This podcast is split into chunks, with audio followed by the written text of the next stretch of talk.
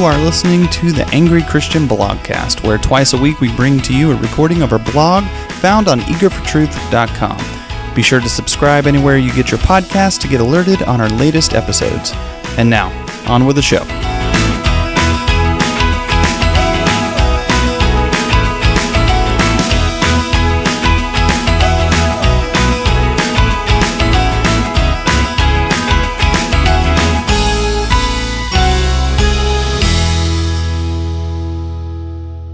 COVID 19 Aftermath The Church Cannot Go Back to Egypt. The Way Things Were. For years, I've been writing on the consumer mindset that has befallen the Western church world over the last several decades and the serious impact it has had on the effectiveness and fruitfulness of the church.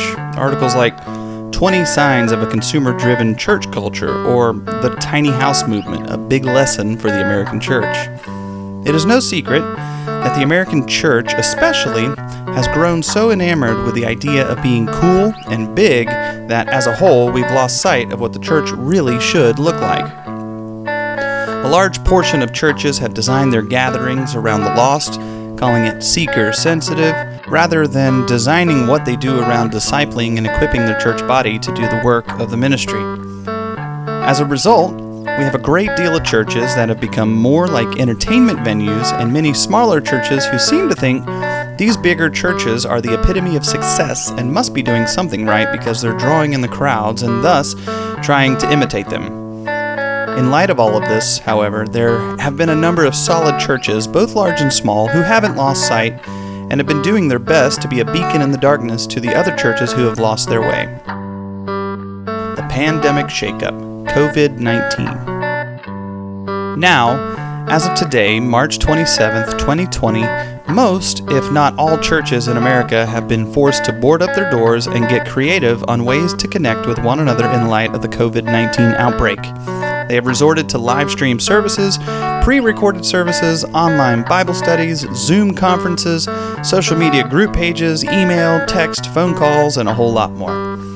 Most churches are still putting a great deal of effort into making the one hour Sunday gathering viable over the internet for most of their church body.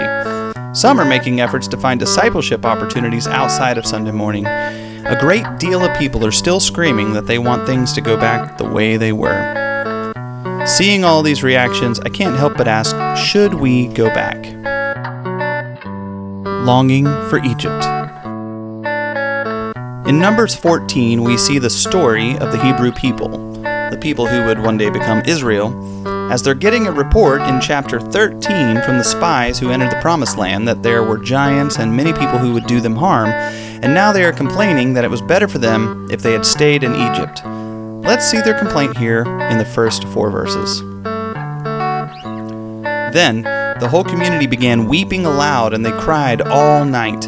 Their voices rose in a great chorus of protest against Moses and Aaron. If only we had died in Egypt, or even here in the wilderness, they complained. Why is the Lord taking us to this country only to have us die in battle? Our wives and our little ones will be carried off as plunder. Wouldn't it be better for us to return to Egypt? Then they plotted amongst themselves, Let's choose a new leader and go back to Egypt. The Hebrews were very literally standing at the edge of the promised land, a land God said He was going to lead them to and lead them into victory to claim, but there was a problem. They were scared of the promised land and where God was leading them, and to be perfectly frank, they didn't trust God. The promised land was unknown to them, but Egypt, Egypt they knew, and they were comfortable with that. In Egypt, the Hebrews were slaves, sure, but they had roofs over their heads and food. They knew where it was all coming from and they longed for Egypt. They longed for something less than what God wanted to give them. Moses and Aaron fall on their face before God after learning of this, and this is what God had to say to them here in verses 11 through 12. And the Lord said to Moses, How long will these people treat me with contempt? Will they never believe me, even after all the miraculous signs I have done among them? I will disown them and destroy them with a plague. Then I will make you into a nation greater and mightier than they are. So instead of moving into what God knew was better for them and that He had promised to give to them, they chose to go back to Egypt and become slaves again. God, however, had other plans and caused them to wander the desert for 40 years until they were truly ready to enter the Promised Land. The Church in Egypt. Likewise, the church has been enslaved in Egypt for a very long time in the West. We have been enslaved to the God of money. We have been enslaved to the God of popularity. We have been enslaved to the God of consumerism. We have been enslaved to the God of worldly success. We have been enslaved to false doctrines. We have been enslaved to society. We have been enslaved to governments. And we have been enslaved to countless other things. Sure, at least in these conditions, we know what we're getting. We know where the money is coming from. But then, COVID 19 comes along and radically shakes things up. We were pulled out of Egypt and thrust into a retreat. And now, we stand at the edge of the Promised Land and have been given an opportunity to seize what is better for the church. But the people of God are scared of the giants in the land. They are scared of the giant called pandemic, the giant called disease, the giant called economic collapse, and the giant called uncertainty. Sadly, many Christians have treated God with contempt. And we are left with a choice.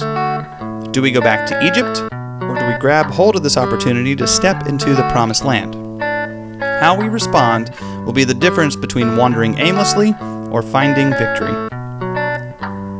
We cannot go back. Church, I hope we understand that we cannot go back. We simply cannot look back at Egypt and say those were the better days, when they clearly were not. They were days of certainty. We knew exactly who we were enslaved to, but they were not better days.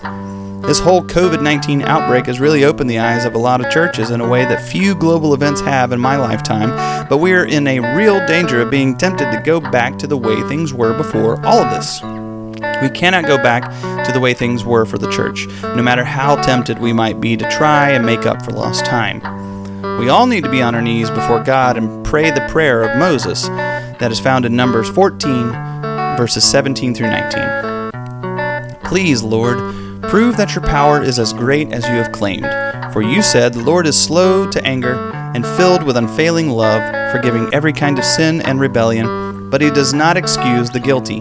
He lays the sins of the parents upon their children. The entire family is affected, even children in the third and fourth generations. In keeping with your magnificent, unfailing love, please pardon the sins of this people, just as you have forgiven them ever since they left Egypt.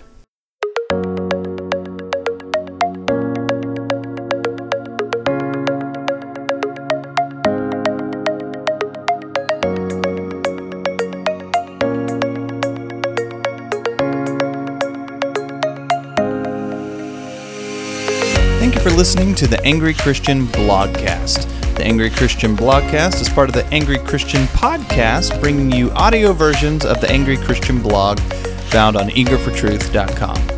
Enjoying the audio blogs? Be sure to check out the Angry Christian Podcast on Spotify, Apple Podcasts, or anywhere you get your podcasts.